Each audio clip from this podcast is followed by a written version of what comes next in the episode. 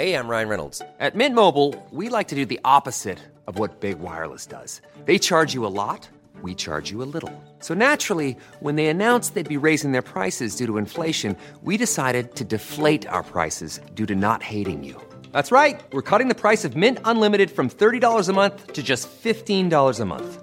Give it a try at mintmobile.com slash switch. $45 upfront for three months plus taxes and fees. Promote for new customers for limited time. Unlimited more than 40 gigabytes per month. Slows. Full terms at mintmobile.com.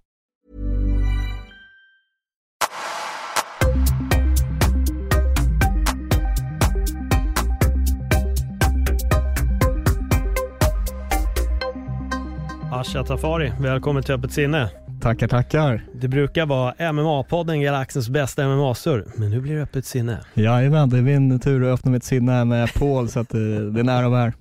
Nej, men kul, vi, vi har ju verkligen eh, vi har ju sprungit på varandra under ganska, de senaste åren får vi i alla fall säga, rätt så frekvent. Mm. Men sen började vi ju, jag bjöd in dig till MMA-podden, sen har vi fått möjligheten att snacka lite utanför också. Då kände jag, nej men det, det är nog fan dags att ta in Asha här för lite öppet sinne. Se var vi landar liksom. Yes. Men för de som inte lyssnar på MMA-podden och kanske inte riktigt vet, vem är du? Så vad är det du gör och varför har vi egentligen sprungit på varandra?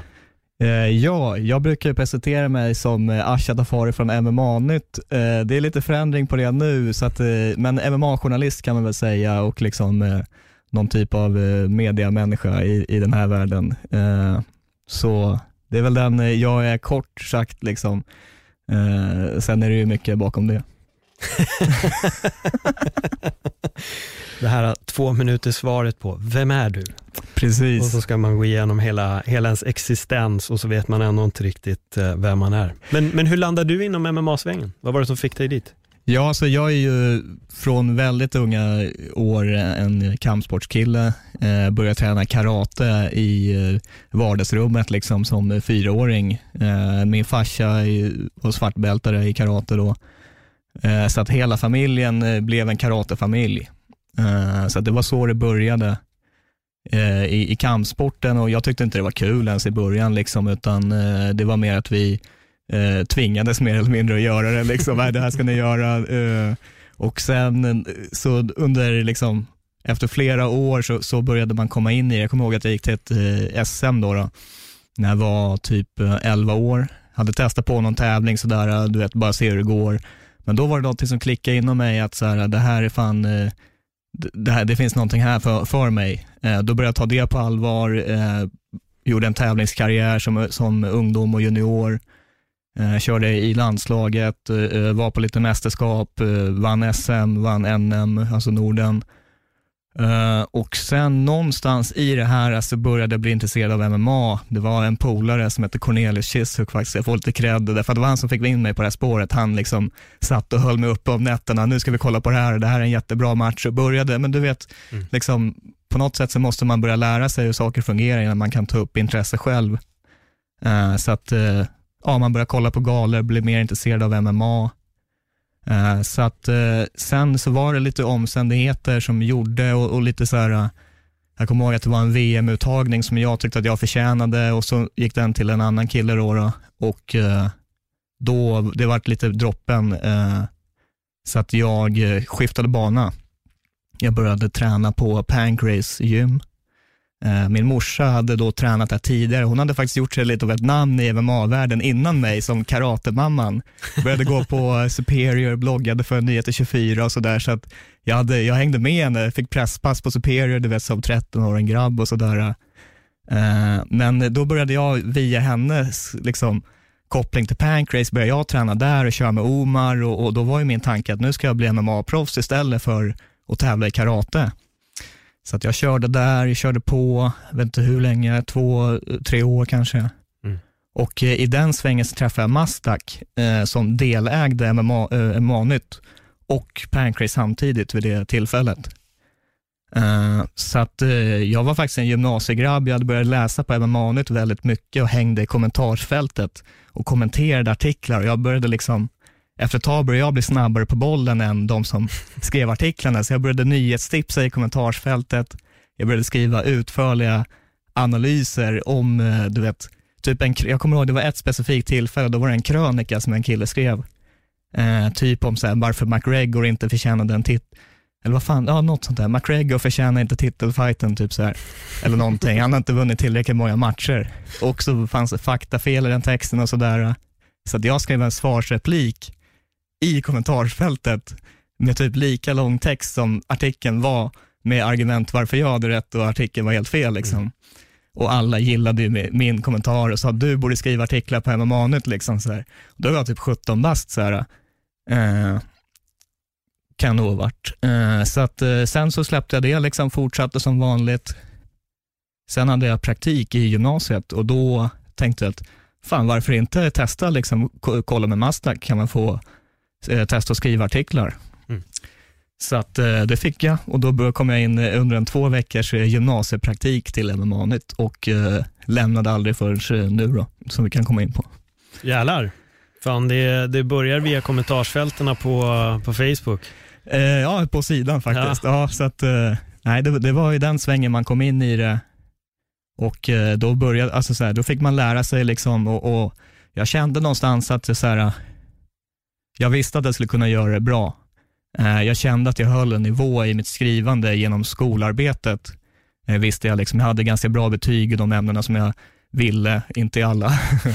Eh, och så att det var liksom, jag kände ändå att jag, jag var lämpad för det och, och då fick jag chans att bevisa det. Och jag fick ganska snabbt responsen från läsarna att de gillade vad jag gjorde. Mm. Jag tycker det är roligt just det där med att folk kommer med de här argumenten till varför McGregor inte förtjänar en titelmatch. Um, det, det, det, är fortfarande ett mysterium, men det känns som att han, han, är den här personen som, det finns så mycket känslor runt honom, att folk kan inte bara acceptera att han är bra. Det är någonting som jag reagerar på, och fortfarande så ska folk hitta de här alla argumenten till varför han kommer torska mot Dustin eller varför han skulle torska mot Cowboy. Jag tycker det är roligt också när man ser de tre senaste vinsterna som Khabib har. Mm. Så har han ju strypt ut, ja inte på exakt samma sätt, men eh, Connor och Dustin råkade ut för samma stryp. Eh, Justin var ju då en triangel. Men det är ingen som påpekar att Dustin klappade. Har du tänkt på det? Mot ja, McGregor, uh. bara, men han klappade ju. Men Dustin bara, ah, men det är ju People's Champ liksom. Ja, men jo. alltid mot McGregor ja, men det, ja, men det, men det är lite sån här, det är lite sån här typisk jantegrej nästan. Mm. Liksom, och, sådär. och McGregor är extremexemplet på det här som sticker i ögonen ofta. Eh, så, att, så att det är inte så förvånande på det sättet. Nej. Det är lite det som ingår i, i folks mentalitet på något sätt. Eh, men jag älskade ju McGregor. Liksom. Jag, tyckte, jag har alltid varit så här, jag har alltid varit helt emot, alltså du vet, ursprungsmässigt så, där, så är jag svensk, men jag har aldrig riktigt eh, hört hemma i den svenska kulturen på, på det sättet och, och liksom känt mig som en av alla i, i samhället riktigt.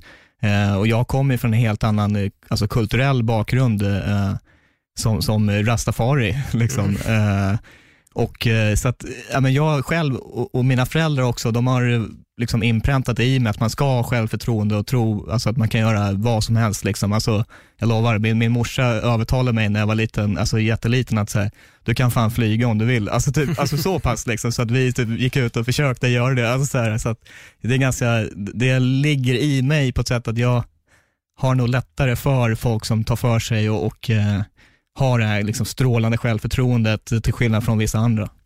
Vad tror du att eh, det kommer ifrån, motsatsen hos folk? Nu fick vi höra din story, varför du har det du har. Vad tror du är som gör att folk upplever det motsatta, att de stör sig eller gärna inte vill att någon ska lyckas? Typ som när Alex torskade, ah, det var det jag sa. Då kommer de här alla. Ja men det är väl lite det jag menar med det här med Jante. Det är, det är kanske lite tråkigt svar men jag tror att det finns lite grann i Sveriges kultur på något sätt, bara liksom eh, alltså den här mentaliteten som de flesta har, eh, att man inte ska vara för bra liksom och sådär. Så att, eh, jag vet inte individuellt var det kommer ifrån eller varför det är så. Jag vet bara att det, liksom, det känns som att många har eh, den typen av, av känsla. Liksom. Eh, och det är, men det är inte bara Sverige, alltså det är jätte, Nej, men, men, Sverige brukar vara lite kända för det. Liksom. Sen vart det grundar sig, det, det, är en, det är en bra fråga. Men det är väl, det grundar väl sig i folks egen osäkerhet på något sätt, eh, känner väl jag. Liksom. Därför att om du, har, om du inte själv har något problem att ta för dig och, och, och veta vad, vad, du är bra på och, och, och liksom våga visa det, då, då blir det väl svårt att se någon annan göra det. Liksom. Då blir det väl lite missunnsamhet och sådana saker. Ja, för jag, det, just när vi är inne på Jante så är det ju många som säger ja han eller hon ska fan inte komma här och tro att den är något. Och vissa använder det som någon sorts jag, jag vet inte, jag upplever bara att de, många gånger de som kör med det argumentet, det är folk som själva inte uppnått något. Mm. Och då blir man mer glad när folk inte uppnår för att man själv inte har gjort det. Jag tror Ja. att det, är så här, det, bara, det, det förstärker bara ens egen den här känslan. Ah, den lyckades inte och jag har aldrig försökt och det är så jävla skönt att se andra misslyckas istället för att bara våga köra all in. Verkligen. Verkligen, ja. Hur mycket hjälpte det här dig i din, eh, till exempel karate om vi säger nu, att ändå ha blivit uppfostrad med det här typen av självförtroende? Jättemycket. Alltså jag har alltid känt eh, att min största styrka har varit eh, det mentala, definitivt.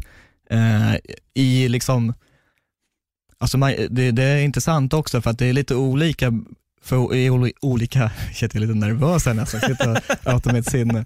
Nej men det, det, är, det är lite olika i olika situationer för mig. Till exempel så är jag ganska nervös ibland i sociala sammanhang på vissa sätt. Eh, sen är det knutet till en specifik grej som jag vet att jag är bra på. Då eh, finns det ingen gräns på mitt självförtroende om det makes sense. Så exempelvis i karate, när jag börjar känna att det här är jag fan bra på, Eh, då, då finns det ingen gräns på liksom, hur- eh, den känslan i mig själv. Jag känner att jag kan ta vem som helst. Det handlar ju bara om att du måste eh, göra exakt rätt i exakt rätt timing. Det kan man inte alltid göra, men jag alltid, hade alltid vetskapen, till exempel i matcher, att så här, eh, även om någon är mer meriterad än mig så finns det alltid ett litet sätt för mig att vinna. Och ibland lyckades jag ju hitta det liksom, eh, då. Eh, och det är väl samma liksom, i, i- det jag gör idag, och allting i, i MMA-världen, liksom att eh, om jag känner att jag kan skriva en artikel bättre än någon annan, då, då, då, då känner inte jag någon osäkerhet, ska jag skriva så? Eller jag känner så här, nej, vadå, jag bedömer att det ska vara så här. Eller alltså du vet, så att, eh, ja, det, det har väl hjälpt mig jättemycket, är väl eh, svaret liksom, eh, absolut. Att man har själv, självkänslan i sig och, och att man tror på det man gör. Ja, för osäkerhet det kan ju verkligen förpesta totalt. Om man börjar bli lite osäker på någonting. Som du säger, ska du skriva en artikel men du börjar tvivla på Mm. din egen, ja men antingen liksom den teorin du vill framföra, då är man ganska rökt. Det gäller ju att tro på det till 100%.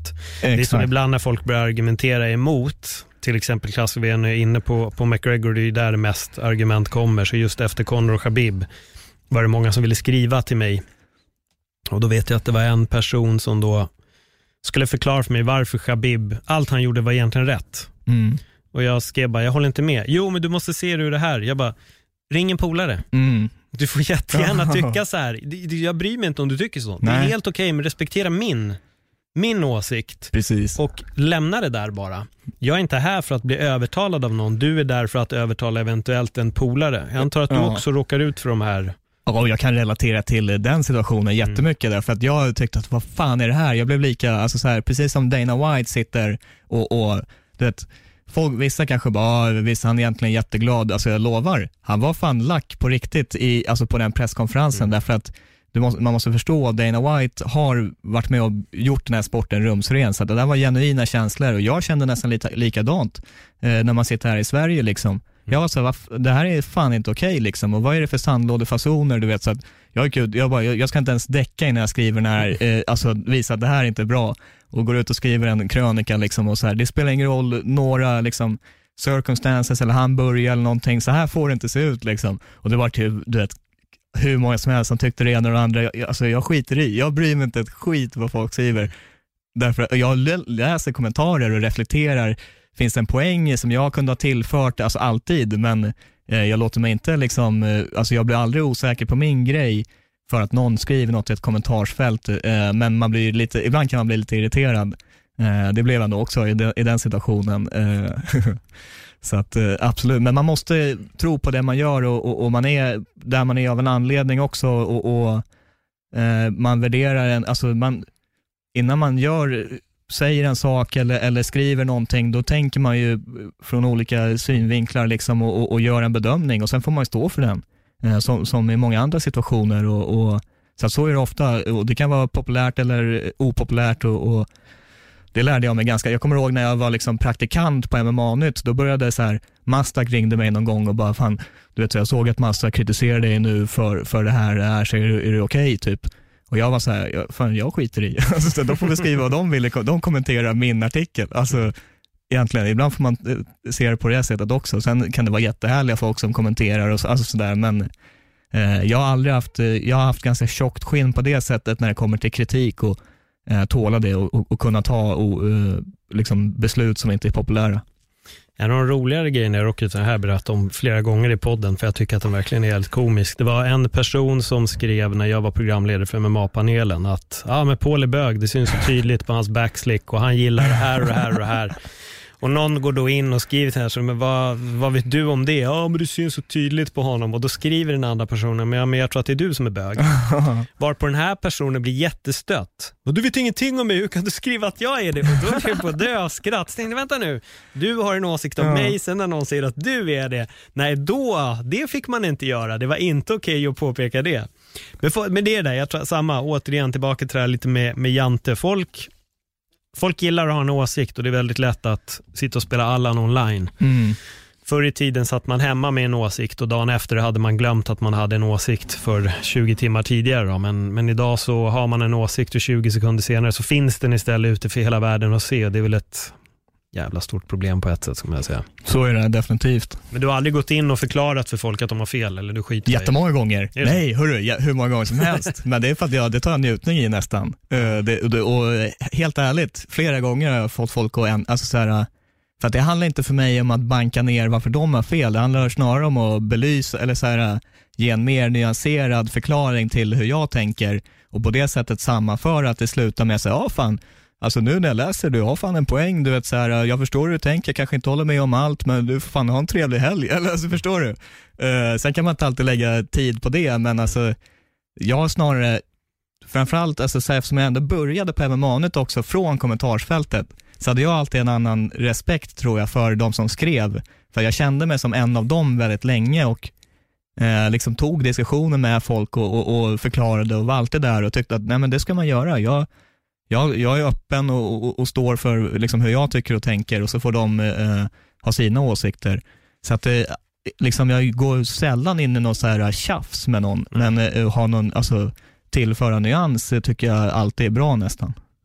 Ja, jag tror för min egen skull så har jag ändå varit otroligt skonad, måste jag säga, mm. från skiten. Det har dykt upp något, någon gång. Men Annars har jag varit otroligt skonad ifrån folk som har en massa åsikter. Ja. Jag tror kanske det är lite det, jag får nog känsla att du är det. Jag tror att om man är avväpnande när man syns mm. i bild, som vi båda har gjort, då tror jag också, jag vet inte, jag tror att folk, då går man inte på på samma sätt.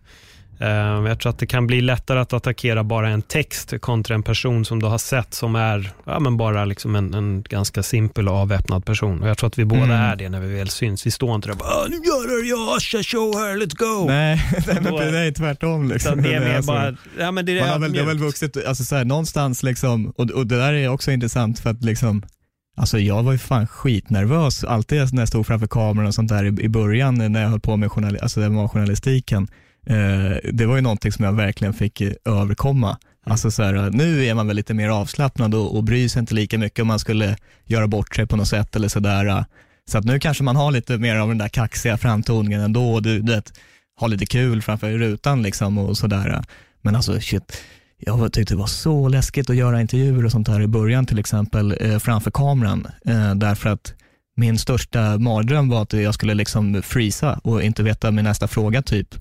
Uh, och, och, det hände också till exempel, jag kommer, ihåg, jag kommer aldrig glömma när jag satt med Karl Albrektsson och bara började svamla liksom för att jag, för att jag var så här, jag var så rädd för det att jag kunde knappt lyssna på vad de sa så himla mycket för jag var tvungen att, och jag satt och fokuserade på att nu måste jag ha min nästa fråga redo.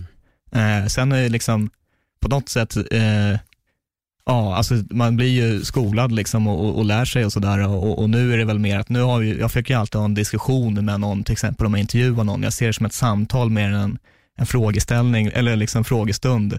Eh, hellre att det ska vara lite back and forth och liksom levande och sen behöver det inte vara helt jävla perfekt varje gång liksom, utan eh, eh det är lite mer min stil nu för tiden liksom. Jag tror man kommer in i det där och det, det märks så tydligt när vissa, vissa som intervjuar har de här fem frågorna och de ska ställa de fem frågorna för att de missar så här, den bästa följdfrågan. Mm, verkligen. Det är som nu till exempel när du och jag sitter och pratar, det enda jag skriver upp egentligen vad vi har pratat om, inte vad vi ska prata om. jag försöker bara hålla så här, okej okay, det här måste jag skriva upp i synopsisen ja. sen. Uh, jag vet det var en kille som, som jag intervjuade som sa det, han bara, Fan, jag var så jävla oroad hela tiden för ditt papper var bara blankt. Jag tänkte, vad ska han fråga nu? Och jag tänkte, nu måste ju samtalet ju vara slut, men så kommer du hela tiden med en ny Ja. fråga. Men det, jag älskar följdfrågor. Jag Ja, men det, det- är där det riktiga samtalet ligger. När det dyker upp någonting så kan man sticka vid- vidare. Verkligen. Inget scripted eller liksom sådär, utan exakt, det ska vara levande och, och så får man se vart det landar, Mm. känner jag. Vad är planerna för dig nu? Ja, alltså det är ju så här eh, att eh, nu efter nästan sex år på MMA-nytt eh, så har eh, jag och eh, Johan Taliercio, eh, min eh, kollega därifrån, eh, vi lärde känna varandra liksom väldigt nära över tid när vi jobbade tillsammans. Han kom in som praktikant så som jag gjorde, fast han var då på Journalisthögskolan och, och kom in den vägen och skulle ha praktik, så jag har varit lite av hans chef slash vägledare i början och sen så liksom, eh, ja, han stack tillbaka till plugget, kom tillbaka till sidan, för jag var så här, fan den där Johan, han var ju bra, ska vi inte dra över han till sajten liksom? Eh, så han kom tillbaka och, och vi har ju liksom, vi har utvecklat ett eh, väldigt nära band och eh, nära samarbete och vänskap och allt det här över tid liksom. Du vet när någon nästan, dens, liksom, man, man kan hamna i flow tillsammans med någon och, och, man kan fylla i varandras luckor och alltså den typen av drömsamarbete. Liksom, eh, så att eh, vi har liksom över tid, det har varit mycket så här, eh, jag, jag är aldrig den som vill sitta och klaga och, och ha sig, utan man tittar framåt och eh, vi, i slutändan så har det blivit så att vi, vi, ja, vi har haft, haft, haft lite av den här, liksom, de stora rollerna på MMA-nytt. Eh, och det har nått sitt slut nu. Vi har, har bestämt att eh, säga upp oss med omedelbar verkan och eh, nu så kommer vi starta en helt eh, ny sajt eh, tillsammans eh, där vi går ihop som delägare och faktiskt äger vår egen sajt som, som vi gör allt det här jobbet för som heter frontkick.online. Och den, hela målet med det här är att höja hela svenska mediebevakningen av, av kampsport och MMA. Mm. Ta det till nästa nivå, göra det snyggt, ge fighters plattformen de förtjänar, göra välproducerade intervjuer, göra det som vi vill göra för oss och för sporten istället för att jobba för någon annan och hela tiden känna att du liksom, ja men du vet, det är någon annan som sitter och plockar ut mer av ditt jobb, det som du gör liksom. Eh, och eh, du blir någon annans spelpjäs liksom. Eh, nu är det vi som har ansvaret på våra egna axlar och eh, eh, vi gör det här, det känns stort, det känns, det här är någonting vi har drömt om länge eh, och eh, nu har det blivit verklighet. Eh, vi är verkligen, eh, ja det, det har varit en tuff period för att komma hit alltså. Det är det jag tror inte många förstår, hur mycket, hur mycket som, eh, som går in i det liksom och hur mycket man har lagt ner för, för den här drömmen och, eh, om sporten som man har liksom någon där visionen på något sätt. Eh, och få det att funka liksom. Alltså, du vet, fan, nu, det, folk tror att man lever något glassigt liv för man är på någon resa i LA kanske eller någonting och du vet, fan jag bor hemma fortfarande liksom. Jag har inte fått eh, alltså, valuta för, för den här mer än heltidstjänsten som jag har haft i flera år. För att du vet, dator, alltså nyheter sover inte. Jag har gått upp mitt om, om nätterna, skrivit grejer, du vet, alltså lagt all min tid de senaste åren på det här för att bygga upp någonting. Och eh, nu, nu tar vi det ansvaret själva och, och gör det. Eh, och, och, och vi har liksom, vi, vi, har, vi har lyckats skapa oss bra förutsättningar för att bygga någonting som ska vara, eh, som, ska, som ska bli stort, eh, för, för, inte bara för oss. Liksom. Det enda vi, vet, det vi vill ha, det är att vi ska kunna tjäna dräglig lön så vi kan du vet, fan, ha råd att betala sina räkningar. Liksom. Mm. Resten, det är för att bygga upp hela sporten, för att göra det större. Eh, för att ge svensk kampsport den här plattformen som den förtjänar. Liksom. Därför att det är fortfarande så, mainstream media, liksom, det börjar bli annorlunda, eh, men det är fortfarande lite så här, det är, det är ett svalt intresse. Det är, det, det är mer täckning runt typ Ja men du vet, ja, skidskytte typ. Än så här, eller alltså, fast internationellt sett så, så är alltså, du vet, det är det där, du, du vet ju själv med kampsporten, liksom. det, det, det är en process fortfarande. Och samtidigt, de här medierna som ska ta, fylla tomrummet, de fyll, liksom, håller inte riktigt måttet känner jag. Eh, och eh, nu vill vi göra någonting som håller måttet, så det, det är det som vi vill göra och det är det som vi ska göra. Och, Spänn- eh, eller ja, håller på att göra. Ja, men spännande. Eh, det här avsnittet kan jag då säga till er som lyssnas, lyssnar har spelats in tisdagen den 8 december och det var alltså i förrgår då, då som ni valde att säga upp. Det var på måndag, söndagen vi, typ. vi, vi sa upp oss egentligen i, i fredags, eh, sen så släppte vi nyheten eh, på söndagen. Då, då. Just det. Nu sitter vi här på tisdagen och det är nästa tisdag som vi lanserar det här. Ja, men det är spännande. Så att när den här är släppt så har er sajt har redan rullat Ja. i några veckor. Så nu får ju ni som redan följer sajten då en liten så här, aha, var det så här Exakt. det gick till när den kom igång? Jajamän. Men jag tänker också lyfta lite det du säger om medier och uh, hela den här biten med MMA. Det känns som att vi alla är på ett sätt så här, pionjärer just nu inom MMA för att det är en sån ung sport. Så är det verkligen. Vi som jobbar med den och kommer jobba med den länge i framtiden så kommer man se, ja kolla här var de som ändå kämpade. Mm. Sen handlar det nog lite om så här, jag tänker att fler medier behöver få in typen Petter. Som på Precis. SVT som verkligen är passionerad till MMA som väljer också aktivt att skriva om det. Och det är det jag tror saknas i till exempel Expressen eller Aftonbladet eller de andra. Att det finns någon här genuint verkligen gillar sporten och så här, men det här vill jag belysa. Nu kommer jag, jag kommer skriva en artikel om det här. Verkligen. Så vi får ju hoppas att det börjar dyka upp även på de fronterna. Jag vet Mm. att det finns några Petter som... är grym alltså. Ja. Och, och, men det är, det är också det här liksom att många ögonen på, nu har de hittat att UFC är spännande, Mm. men allt annat, liksom, alltså kolla på andra sporter, där ska det vara hela, du vet, ner till ungdomarna och hela rubbet och alla divisioner, du vet, jag följer inte ens någon annan sport, men du förstår vad jag menar, medan här är det bara typ, någon vinner en titelmatch ofta, så här, Petter och SVT gör schyssta grejer, de är, ligger mycket längre fram än, än eh, andra medier. Mm. Men det finns mycket att önska eh, hos alla tycker jag.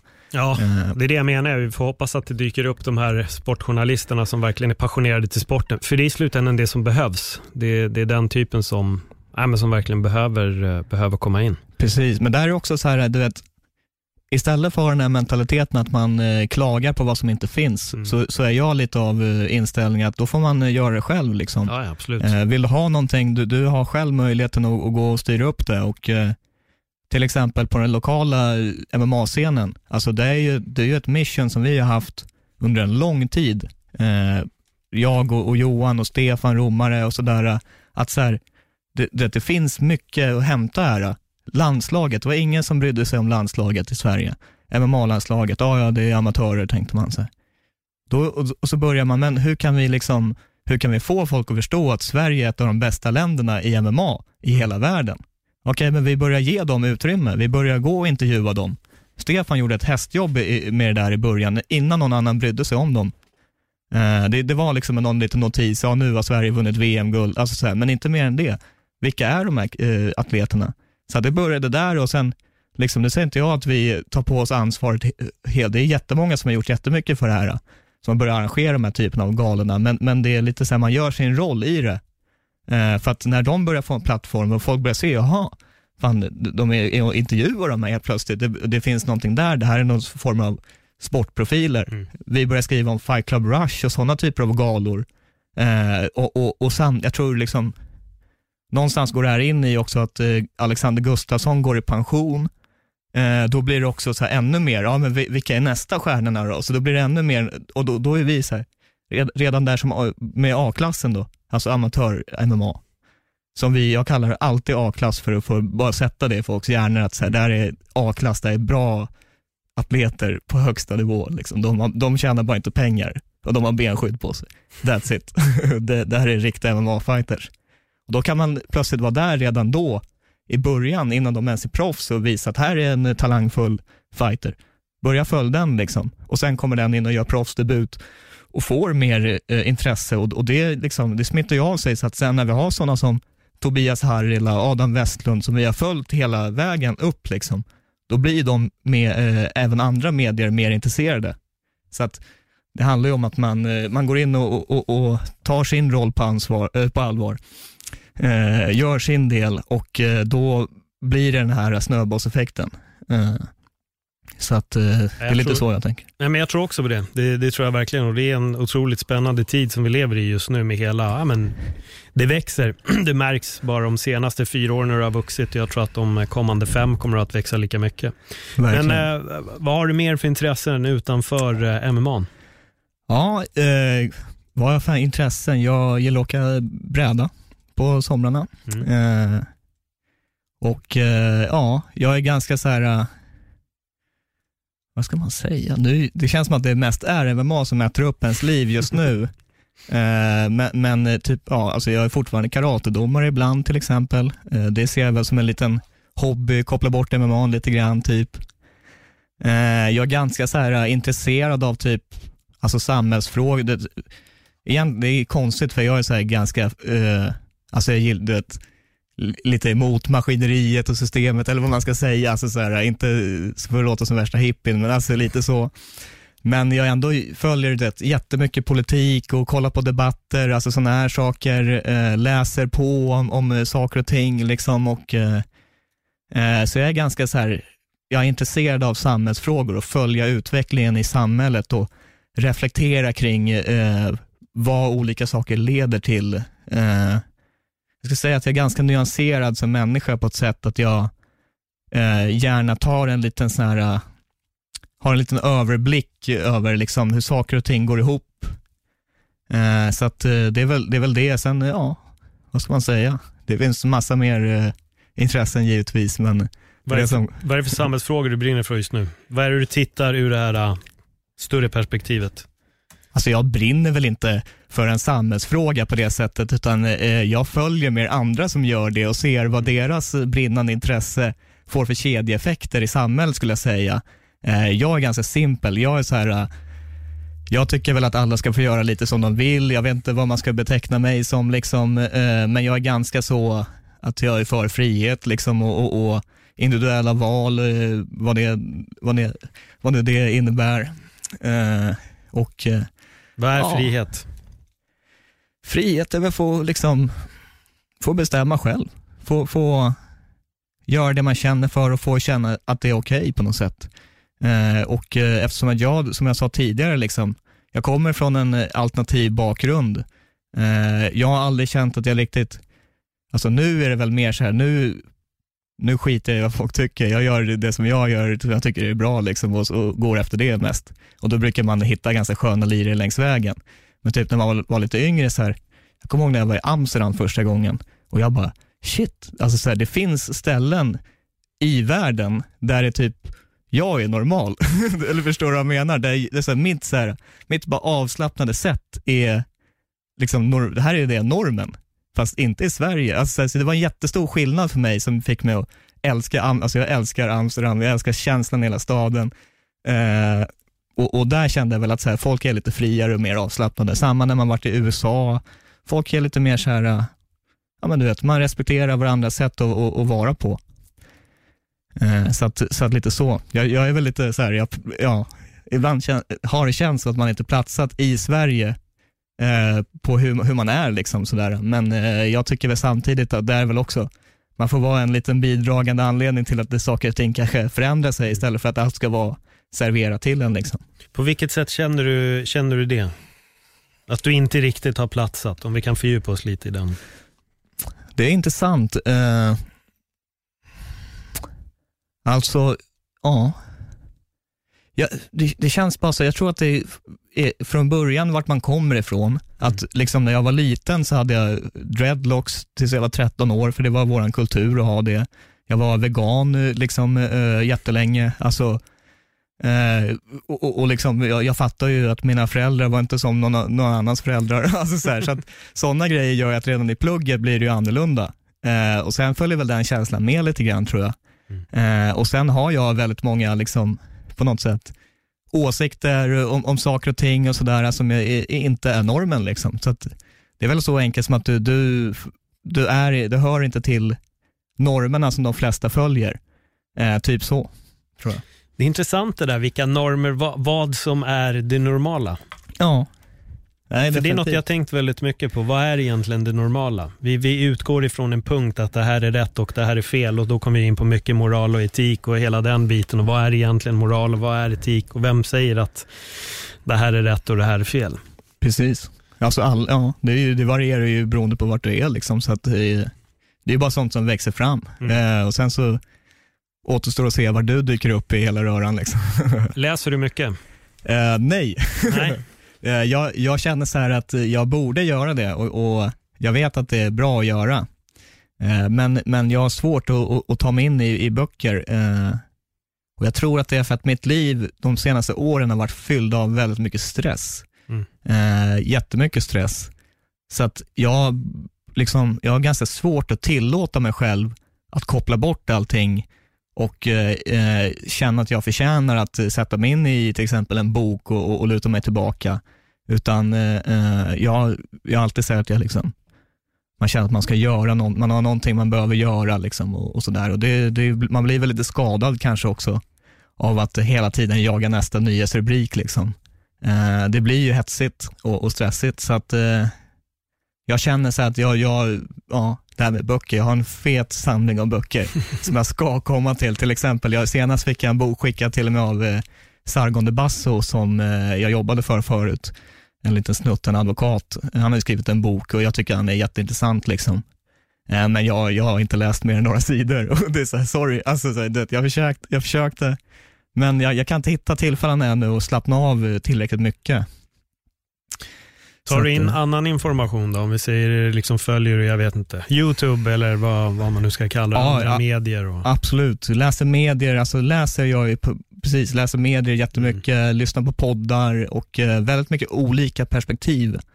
Eh, höger, vänster, alltså rubbet, förstår du vad jag menar? Och, och de som är utanför bubblan och allt möjligt.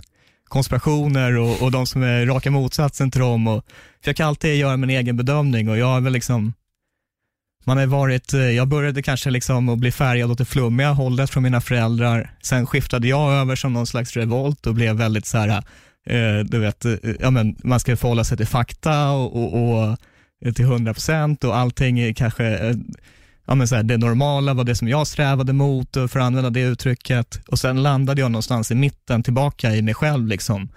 Uh, uh, och jag även, jag har svängt ner i konspirationsträsket när jag varit yngre, du vet, alltså så här, Ja men det är sånt som du tycker är jättekul, Cam, chemtrails och rubbet, alltså rubbet, verkligen. Eh, och, och, landat någonstans i så här, uh, nu bedömer jag att jag är ganska, jag är ganska bra käll, jag kan, jag kan uh, väga saker och, och, mot min egen magkänsla och även liksom, vad finns det som tyder på det här? och, och, ofta landa i, ja men någon så här, en ganska nyanserad uppfattning om min omvärld på något sätt.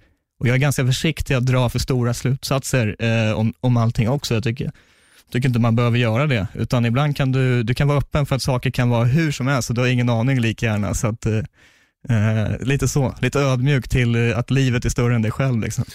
Ja, jag tycker det är väldigt intressant. Jag har ju spelat in en podd om det här själv som heter just konspirationer där jag sitter i nästan en halvtimme och pratar om det. Men det, det, det, som förundrar mig med, och i år är det ju galet med konspirationer. Ja. Alltså det är bisarrt, mängden av desinformation som hänger där ute.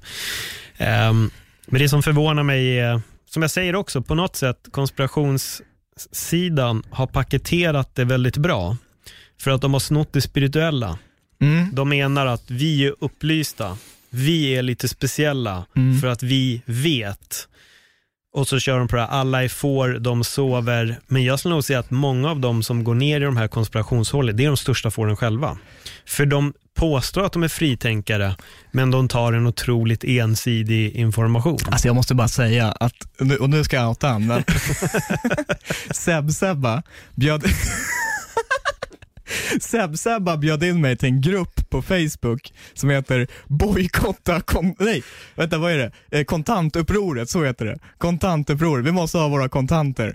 Och jag var så här, det, du vet, det jag fortsatte att få uppdateringar från det där för att det var så att jag inte hade svarat ja eller nej. Och jag, alltså helt ärligt, jag kan tycka att det är intressant och för, som jag sa, jag, jag lyssnar på allt. Så här.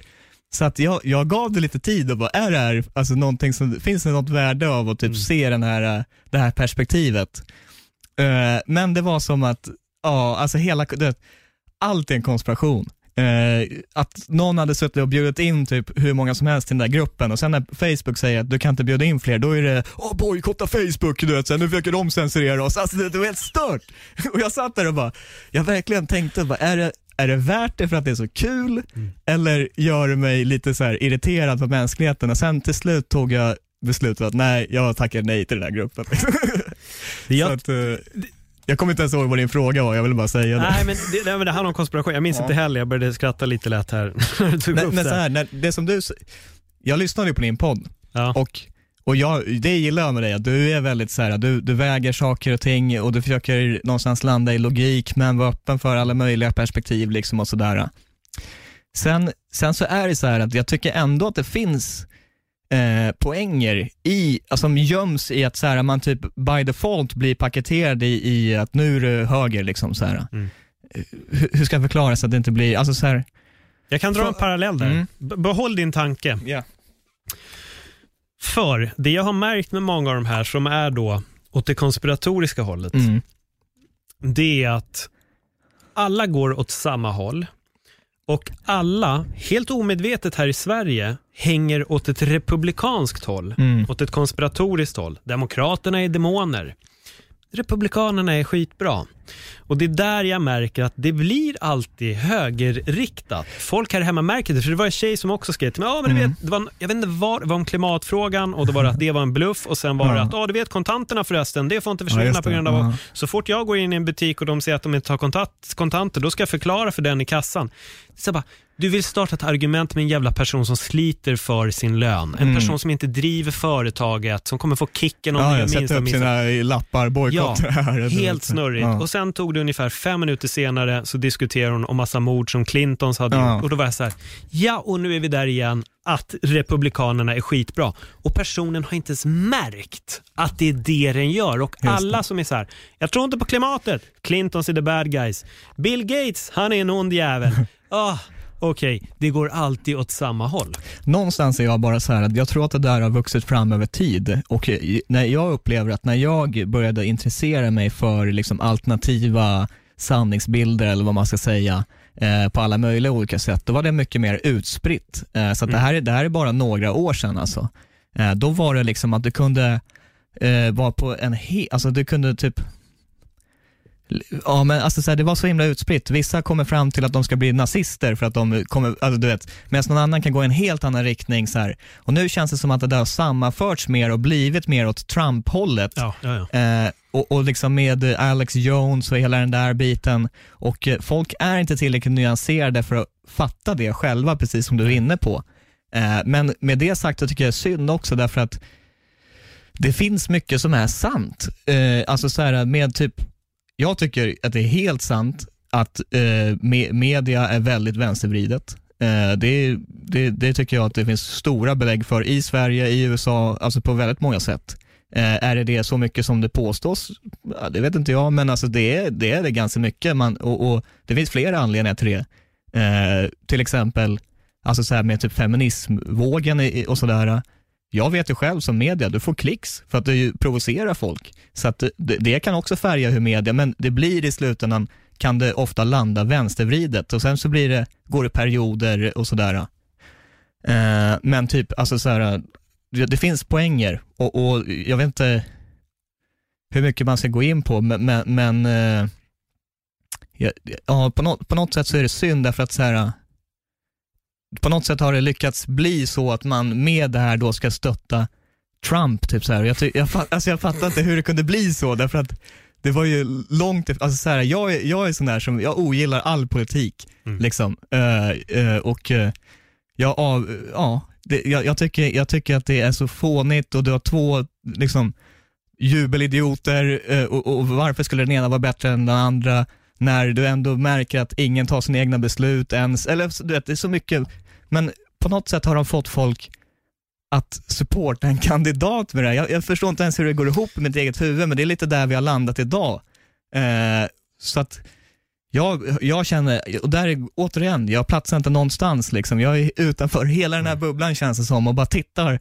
Hur, och det är det jag menar med att jag analyserar hur det ena leder till det andra, hur folk interagerar med varandra och bara i år är det helt galet. Helt plötsligt har det typ, alltså du vet så här, e- ena säger att det är peaceful protest, det, är, det här är bara peaceful, det andra säger att det, är- det är liksom ligister på hela, och så och så sitter de och, och den- ena kandidaten kan inte säga law and order därför att då blir det an, folk arga på den och Trump, alltså, du vet så här, de spelar med folks, eh, det, det har tagit sån himla utveckling på ett så galet sätt. Det har, allt det blivit här. helt, det har blivit helt extremt. Angående Och medier. jag försöker att inte gräva ner mig i det här Nej. längre, ska tillföra. Därför att jag, jag, jag tycker det är intressant att liksom analysera lite grann, följa lite grann, men alltså så här, inte gräva ner sig i någon jävla rabbit hole. Liksom. Nej, men där är vi lika. Ja. Jag, jag gillar att titta på det, jag gillar att titta på effekten det har på folk, men jag vill Mm. bara dra en punkt där på medierna. Eh, att, att vissa medier är vridna åt ett håll, det har egentligen aldrig varit en hemlighet. Jag tror bara att folk helt plötsligt har börjat upptäcka det. Ja. Men, men det har alltid varit så. Ja, ja, alltså Sen typ- har du ju jättehögerextrema som kommer Precis. vinkla det som fan att sitt och superkonservativt. Så alla medier finns där ute. Det är bara att de som har varit ute i offentligheten då kan ha varit visst Ja, vissa säger väl att några på DN är väl mer extrema åt höger. Det, det, där tror jag alltid att vi kommer hitta. Ja. Och Sen har du, som du säger, clickbait, det köper jag. Vissa artiklar skrivs det mer om. Men som till exempel när Epstein dök upp så började folk hävda att media skriver inte om Epstein och de skriver inget om Nexium. Och de skriver bara, där bro, sån- de har skrivit om allting. Allting har stått. Däremot Ja. kanske inte Aftonbladet kommer sitta och pumpa dagligen om Nej. Epstein. Men tittar du, du kan gå in på YouTube och du kommer hitta varenda jävla lokal amerikansk nyhetssändning kommer någonstans surra om Epstein och allt som har dykt upp. Men, Men- då sitter folk med någon konspirationsgrej bara, för det var en kille som la upp det så här. Ja. Mainstream media skriver inte om Nexium, Epstein, katolska kyrkan. Jag bara, vad snackar du om? Alla de här grejerna kom först och främst ut i stormedia. Ja. Det är Boston Globe som sprängde hela katolska kyrkan. Vad är det? Mainstream fucking media. Det har gjorts en film om det som till och med har vunnit Oscars med Mark Ruffalo som tar upp Ready to pop the question and take advantage of 30% off? The jewelers at BlueNile.com have got sparkle down to a science with beautiful lab grown diamonds worthy of your most brilliant moments. Their lab grown diamonds are independently graded and guaranteed identical to natural diamonds, and they're ready to ship to your door. Go to BlueNile.com to get 30% off select lab grown diamonds. That's BlueNile.com for 30% off lab grown diamonds. BlueNile.com. Ever catch yourself eating the same flavorless dinner three days in a row? Dreaming of something better? Well, HelloFresh is your guilt-free dream come true, baby. It's me, Kiki Palmer. Let's wake up those taste buds with hot, juicy pecan-crusted chicken or garlic butter shrimp scampi. Mm. Hello Fresh. Stop dreaming of all the delicious possibilities and dig in at HelloFresh.com. Let's get this dinner party started.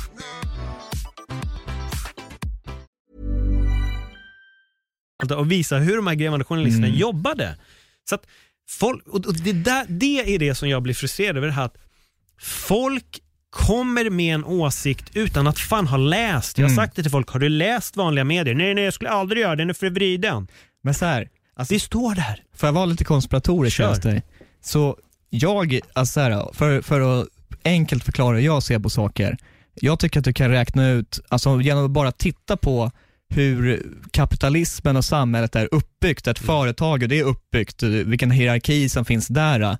Jag ser alltså dagens värld, globala värld, som ett enda stort företag. Det är uppbyggt på det sättet. Eh, liksom, det är så världen fungerar.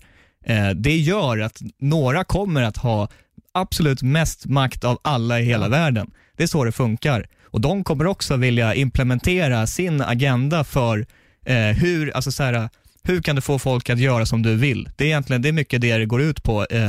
Om du är en chef på ett företag och du, vill, du har en vision, så här, hur, kan jag få, hur kan jag sälja in det här till mina anställda så att de eh, liksom för det här åt den riktningen som jag vill? Eh, det är ju liksom, det är ju egentligen common sense. Eh, och någonstans så, så, så känner jag att liksom det är uppbyggt för ett sätt att du kan dra i trådar för att, för att påverka ganska stort i världen. Liksom. Så. Eh, sen vem som gör det eller hur eller varför, det har inte jag någon aning om. Men jag vill bara komma till det, att jag tror att det finns någon typ av så här, någon typ av, av eh, inte offensiv, men, men så här, det finns en tanke med att folk gärna får vara lite vilsna och bråka med varandra. För att eh, det, det är inte lika lätt att kontrollera folk som eh, landar lite grann i sig själva och eh, i kontakt med sig själva, sin spiritualitet. Alltså det finns mycket i världen som inte gynnas av det. Att folk skulle eh, börja titta på Wim Hof och lära sig, eh, eh du vet, så här, ta kontroll över sitt eget immunförsvar. Alltså massa sådana här grejer. Det finns stora maskinerier i världen som inte gillar det och det tycker jag det är bara att titta på hur det ser ut. Sen liksom är det, står de och dyrkar satan och dricker blod då, eller alltså, förstår du vad jag menar? Fan vet jag, det kanske de gör, vem vet? vet har du liksom, eller inte, förstår du? Det finns ingen, du, du, du, då sitter du och teoretiserar, det tycker jag inte du ska göra. Varför ska jag göra det? Du har ingen aning om någonting, du vet inte ens vem, vet knappt vem du pratar om. Du, du, har- du har sett någonting på YouTube liksom som, så här. Men, men eh, någonstans, jag brukar mer landa i, i, i det spirituella.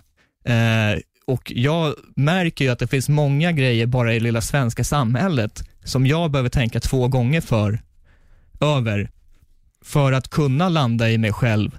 Eh, och man känner att det kommer nästan så här vågor mot dig. Eh, nu vill någon att du ska göra så här och jag tänker alltid, men borde jag göra det? Nej, jag, jag tycker nog, eller så här, massa små grejer liksom. Att, att, så att jag försöker alltid, eh, jag är ganska bekväm vid, vid det här laget att vara mig själv. Jag tycker alla ska vara det, för att det, då uppnår man eh, någonting, eh, någonting bättre. Man, man kommer på, på sin väg liksom. Kanske låter jättekonstigt. Nej, men har jag har att- jättemånga men, grejer ja. att, att packa upp i det här. Så eh, jag, jag kommer börja med en. Har du sett dokumentären om, om Rupert Murdoch? Nej. Som äger Fox, som äger väldigt högerextrema, inte högerextrema, högerriktade sidor ska jag säga. De är inte Mm. högerextrema, Eh, hög, nej. högerriktade sidor. Se den, den Ja. finns på SVT. Okej. Eh, den, där får du verkligen se en person som har börjat med att köpa en viss tidning och sen bara köpt mer, Mm. mer och mer. Han är dels ägaren utav Fox, Mm. som vi vet alla hur Fox är och åt vilket håll Fox går. Då, då. Så där har du istället då motsatsen till den vänster Right. så, som du körde på. Då. Sen... Precis, jag säger inte att det inte finns motpolen Nej, nej, nej jag, jag, jag, utan, fattar, ja. jag fattar. Men den är, det är en extrem motsats Ja. istället. Ja. Som får väldigt stort genomslagskraft och är jättesupport av Trump. Och, hela. Och, och för, förklarar då att covid inte är någon fara. Och så Precis. Men det jag tänker lite på de här, som nu är inne då i, i lite den eh, konspiratoriska sidan, att till exempel G, eh, precis G5 är superfarligt. Ja, Eh, precis. Ja. Corona är helt ofarligt. Använda mask är en förslavning och alla är så korkade som inte inser hur, hur samhället försöker förslava dem. I att någonstans också så glider de ju så långt ifrån det du tog upp på slutet. Att hitta sig själva. Exakt. Att vara i ro med sig själv. Utan de istället säger nej, för jag kan inte använda mask för att jag har hört på en sida och sett x antal memes om att det är inget bra. Så jag är i no mask club. Jag brukar säga att folk blir vandrande slogans i USA i synnerhet nu för tiden. Alltså det är som reklampelare för olika intressen liksom och så går de runt och är bara en embod- embodiment av det liksom. Vare sig vilken sida du är på. Jo men det är det som är snurrigt, för jag tror att många av de här pratar om någon form av frihet och är inte ett får och det är därför jag menar, för mig blir de oftast de största fåren. Ja. För de fattar kanske inte att, som vad fan var det för, åh vänta jag måste tänka, för det var, det var just i, i samband med corona och då var det bara, men det här är egentligen bara en stor mörkläggning för det här och det ska sk- bara skapa i princip desinformation för att vi ska inte titta på typ så Epstein. Liksom. Mm. Ungefär, det var något sånt, bara helt befängt påstående. Men de frågar sig aldrig, vänta nu, är det jag som egentligen kanske här blir lurad? Mm.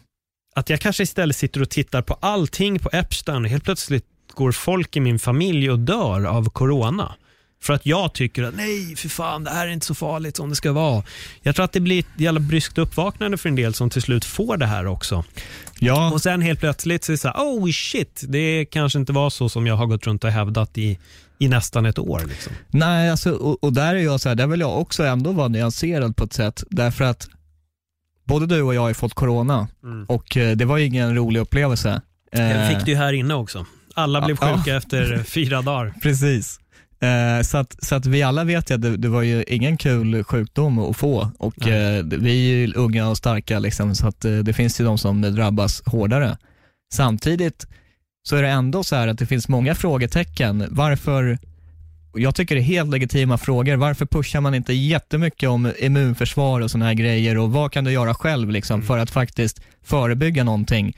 Eh, samtidigt finns det också legitima frågor vad som är eh, rättfärdigade insatser för, och liksom hur mycket, var, det, det finns jättemånga sjukdomar, alltså, så här, inte för att gå in på det för mycket, men jag säger bara det finns legitima frågor för allt det som håller på att hända i världen just nu och jag säger inte att jag har något svar överhuvudtaget, säger att jag undrar om vissa typer av approacher.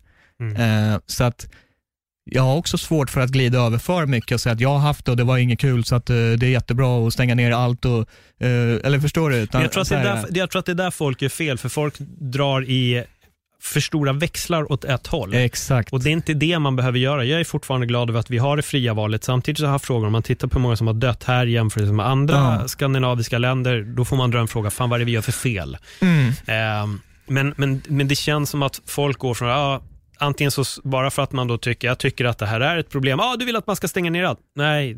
Ja, Men jag, jag har ju uppfattningen att så här, alltså den svenska regeringen, de gör ju bara det som, eh, efter att det blir en viss typ av frågeställning i media, mm.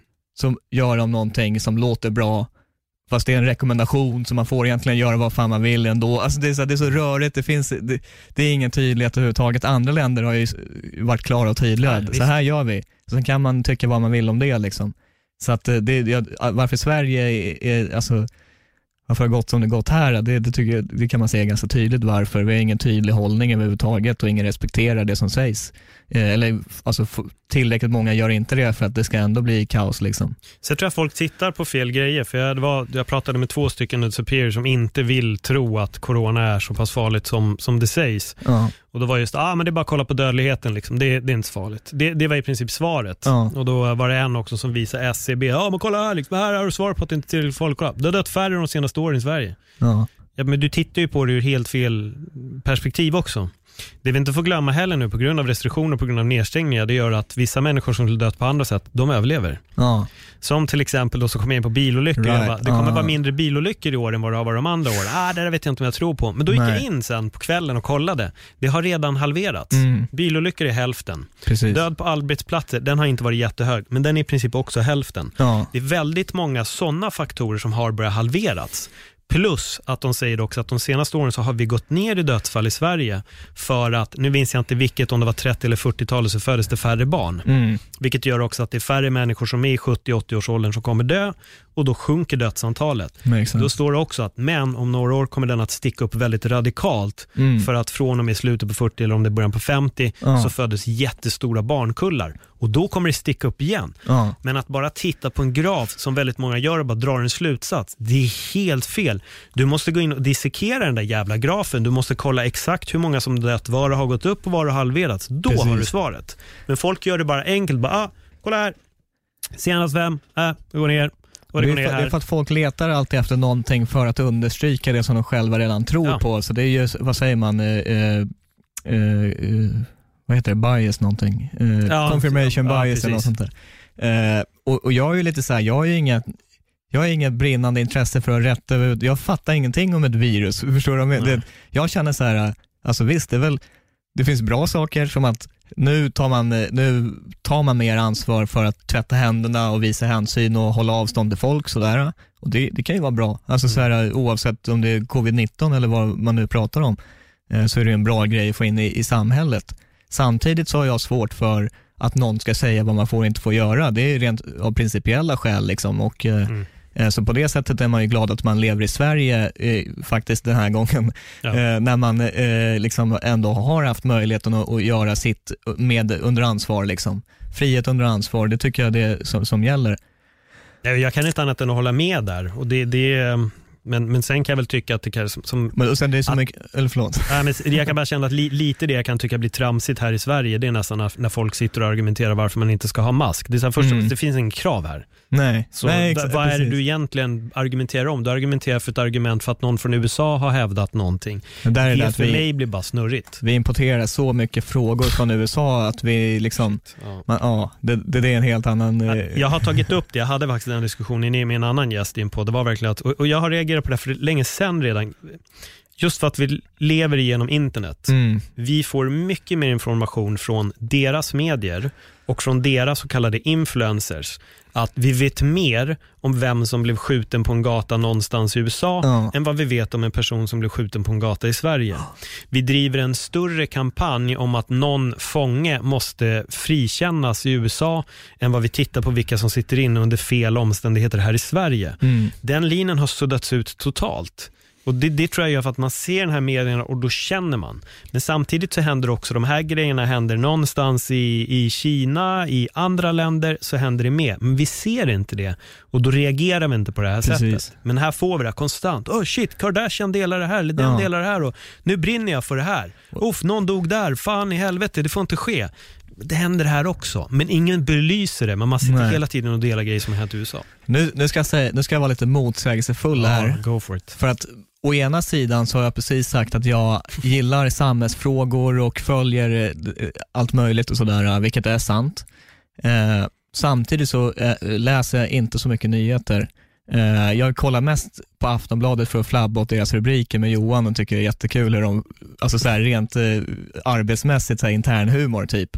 Eh, men jag, jag försöker vara försiktig med, och nu ska jag förklara hur det, det går ihop.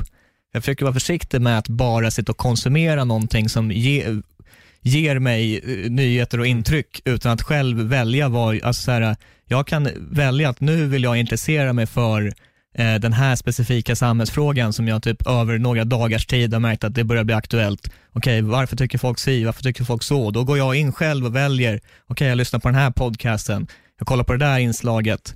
Men det känns som att vissa sitter och bara låter sig tryckas åt flera olika håll Ja, av ja. saker så här, så här och det där, är- nu är det en skandal där och nu är det så, och du vet. Och jag fokuserar ju bara på MMA-världen 90% av tiden och sen så väljer jag min, den tiden jag har och, och ens tänka på den saken. Då försöker jag vara ganska mån om att jag lyssnar på det här av en anledning för att jag, nu vill jag veta det här liksom. Eh, och där tror jag folk, där tror jag många låter sig påverkas på, på, på sätt som inte är bra. Eh, för att någonstans så, så, så är det så här att du har så mycket att landa i, i dig själv innan du ens borde tänka på, eller liksom reagera över så himla mycket annat runt omkring i, i världen eh, eller ens i, i samhället här. Eh. eh, det finns så mycket i dig själv att, som, som folk, de tittandes inåt en enda gång liksom. Eh, så att lägg lite mer tid där känner jag och det försöker jag göra så gott det går. Eh, så att, så att, och då liksom det här eh, jag tror du kan relatera, många kan relatera till den här känslan av att eh, komma i kontakt med sig själv och flow och känna att nu är man på rätt väg och liksom så här, saker börjar jobba för en och, och, och sådär och man, man känner som man är på rätt bana eh, och gör det som du kan, eh, som ligger framför dig istället för att fokusera på ett problem som finns hur många mil bort som helst. Förstår du vad jag menar? Liksom? Nej, men, och då, jag var verkligen inne på det, men jag tror jag har lyft i den här podden också, att just när du blir då inskjutsad i det här konspiratoriska hålet, Mm. Det är så jävla negativt. Det är bara negativitet. Det finns aldrig någonting positivt. Det är bara negativt, negativt. Folk vill åt dig, bla bla bla. Det är det här och du är under kontroll hit och dit och hit och dit. Men det är egentligen den största distraktionen, för det gör också att det du själv säger, de som sitter och stirrar på det där, de tittar aldrig introspekt. De kollar aldrig inåt, de utforskar aldrig sig själva. De sitter bara och ser alla problem och alla hot som existerar. Men jag tror, skit i det där nu. Sluta titta på, sluta läs all den här skiten och börja istället rannsaka dig själv. För att jag kan titta på det, men jag gör som dig, jag tittar utifrån och jag ser bara hur alla sitter där. Bara, "Äh, den där hade mask, Äh, vilka får ni är? Äh, Vilka får ni är som gör det här? Vilka får? Jag känner bara, okej. Jag- Och, och, och då kan jag verkligen bara känna, fast du är det största fåret. Mm. För du har inte rannsakat dig själv. Du sitter bara och har en åsikt som du har fått av en annan människa. Du är ett får. Där, där är du ett får för att du vågar inte titta på dig själv. Och, och det är exakt det Precis. du säger. Och det är Jag där som för mig, det blir bara, åh, förlåt, men det blir, det blir så korkat. Och så sitter de i det här destruktiva hela tiden. Var, jag fick höra något skevt argument också från dem. Ah, det börjar misstänkas att hela BML-protesten det är egentligen bara en stor grej för att man inte ska titta på är, så, här, men är det där igen! Allting är alltid Clintons, George Soros. Ja. Snälla, vad, och egentligen, du bor på Söder. Vad Mm. fan bryr du dig om George Soros? Alltså på riktigt. Alltså, sätt dig och meditera och ifrågasätt vad fan du har gjort de senaste tio Mm. åren istället och börja rannsaka. Är du nöjd med var du är? Du är det största fåret. Det, det är det där som är folk, folk, och det är det jag menar med att de har gjort bra, för de har snott från det spirituella. Mm. Du är vaken. Du är speciell för att du Precis. tror att Clintons är the bad guy. Nej, du är bara en patetisk slav. Ja. Du glider bara med det här tåget. Men alla har en möjlighet att, att sluta följa den här typen av skit, rent ut sagt, och börja rannsaka sig in. Så det är väl därför jag också gillar att uppmuntra dem. Läs böcker, börja meditera, börja utforska. Skit i och gå in i det här jävla negativa. För jag vill bara tillägga, det är en, det är fler, det är inte bara en, men det, men det är en, en person som på ett sätt jag kan uppleva som väldigt spirituell, som Mm. tar bra beslut i livet, men Mm. som är helt nersmetad Mm. med den här skiten. Som är så otroligt rädd för 5G. Mm. Men sitter sen och skriver, ah, ge mig kramar för fan, don't no fearmongering, alltså covid är ingen fara. Va? Det går inte ihop. Nej. Det går inte ihop. Men där är jag så här lite också, när vi pratar om de här grejerna, det är därför jag gillar den här, eh, eller därför, det gör jag väl för min bakgrund från början, men, men eh, när jag bryter ner det rent eh, på den här nivån, så det är därför jag gillar det här reggae eh, perspektivet lite, för de sjunger ofta om Babylon liksom, och det, Babylon är ett samlingsord för det dåliga, liksom, det som representerar det här väldigt corporate och maskineriet liksom, som jag tror ganska många personer kan ha svårt för av olika skäl och på olika sätt. Eh, och Det som jag gillar med reggae-approachen, för att den blir aldrig negativ, eh, det är bara babblan, det håller vi borta och vi känner av när det liksom, vi håller på att påverkas av någonting negativt och dåligt. Så det håller vi där borta, eh, för att här ska vi sjunga reggae-musik och spela, eh, förstår du, och fyllas av en god känsla istället. För det är så som vi vinner den här spirituella battlen. Liksom. Eh, så att på det sättet så gör man det ganska enkelt för sig. Du buntar ihop det dåliga, du känner, du lär dig att känna när, när man, man känner den känslan i sig. När börjar du gå åt fel håll? All, det är bara att du, du ska liksom lära dig känna din magkänsla. Eh, och då kan man på ett sätt ganska enkelt hålla det borta från en eh, och, och, och, och, fokusera på att fylla sig själv av, av eh, liksom, bra vibbar och, och sånt där. Eh, så, att, så att jag försöker tänka på det lite på det sättet. Och, och det, där är det så här, liksom, jag känner typ när det här med BLM väller, väller in eh, och det blir en sån trend och allting. Och, då blir ju folk också får, eh, som inte är konspirationer, eh, raka motsatsen. Då ska de gå och liksom, eh, gå i någon protest för någonting som, eh, bara för att det blir populärt på Instagram. Alltså vadå, det kunde du gjort eh, hur länge sedan som helst, men nu ska göra alla det, då ska du göra det, du ska lägga ut en svart ruta och bla bla bla. Och jag säger nej, jag är inte med i någonting, jag, jag väntar, jag säger ingenting om det här för jag har ingen åsikt om det. Det enda som jag gjorde då är säga, okej, okay, alla ni som bryr er om rasism och sådana här saker, det finns massa andra perspektiv som eh, också går att belysa. Eh, så att jag började, jag började på något sätt så här, för jag började känna att folk vänder sig mot varandra, det blir in, alltså, det är aldrig bra när folk är varandras fiender. Eh, så att då valde jag att eh, liksom efter ett tag lägga ut några eh, välvalda reggae-låtar på min story eh, Eh, när det här var aktuellt för att liksom visa att så här, det på ett sätt så har vi alla eh, samma fiende. Liksom. Det är det här dåliga som får oss att göra dåliga val, eh, som sätter oss i dåliga trender. Det, vad den är och var, varför den är så, så är det, det är det som vi borde fokusera på. För att det är det som skapar alla de här bekymren eh, sinsemellan. Och eh, också så här, jag är ju ganska intresserad av cannabis. Eh, Sargon de Basso som jag nämnde tidigare, jag jobbade med advokat för att driva de här frågorna, göra lite livesändningar och eh, liksom ändra synen i Sverige som skiljer sig åt ganska extremt eh, om man tittar från en global vinkel. Liksom. Eh, så att jag valde att belysa det också. Det var någon skönlirare som gick med en cannabisplanta i en sån här eh, BLM-protest för att highlighta den. Och det är inte så här för att hijacka frågan, utan det är för att så här, det finns hur många svarta som helst som sitter fängslade i hur många år som helst för att de har rökt en spliff. Förstår du vad jag menar? Liksom? Så att eh, jag försöker alltid titta hur man kan nyansera bilden istället för att följa en flock. Liksom. Eh, det känner jag att om alla gör det, då kommer man utvecklas och, och, och hitta nya infallsvinklar och vi behöver alltid göra det. Liksom, för att jag tänker på något sätt att liksom det, eh, egentligen så jag gillar att snacka om collective consciousness liksom, och, och, och, och det kan man eh, definiera hur man vill, men jag känner på något sätt att det är varje människas skyldighet att tillföra någonting och eh, använda sin hjärna för att utveckla och föra oss framåt eh, liksom gemensamt allihopa eh, och ha den här kopplingen till varandra. Eh, då, då kommer vi utvecklas och, och, och eh, ja, gå mot ett bättre håll liksom, överlag, var den sätter det i, i alltså, vad den pratar om. Nej, men jag, jag tror det också. Det är där det blir så snurrigt just om vi tar till exempel BLM som eh, exempel. Då blev det ju också där de som var helt anti eller så skulle folk komma med argumentet ah, men all lives matter. Och det är så här, det, frågan är inte vems liv som är mest Nej. värt i den här frågan. Det handlar om att vi försöker belysa det här. Men det är där tror jag också att folk, folk lyckas vri, vrida grejer på ett jävla snurrigt sätt. Ebba Busch Thor gick väl ut ganska hårt mot BLM också va, för. Hon satt väl och, jag ska inte säga att hon kallar det för en terroristorganisation, men fan snudd på. Precis. Eh, Hon är ju en sån som vänder kappan efter vinden i, Ja. i ganska mycket. Det blir bara, jag vet det, det blir så... Men där är samtidigt så här, det, det, där är också så här, eh, någonstans där det finns poänger Mm. om man är lite nyanserad. Därför att någonting som vänstern har gjort väldigt effektivt är att de har tagit slogans som, det här borde ju alla kunna ställa sig bakom.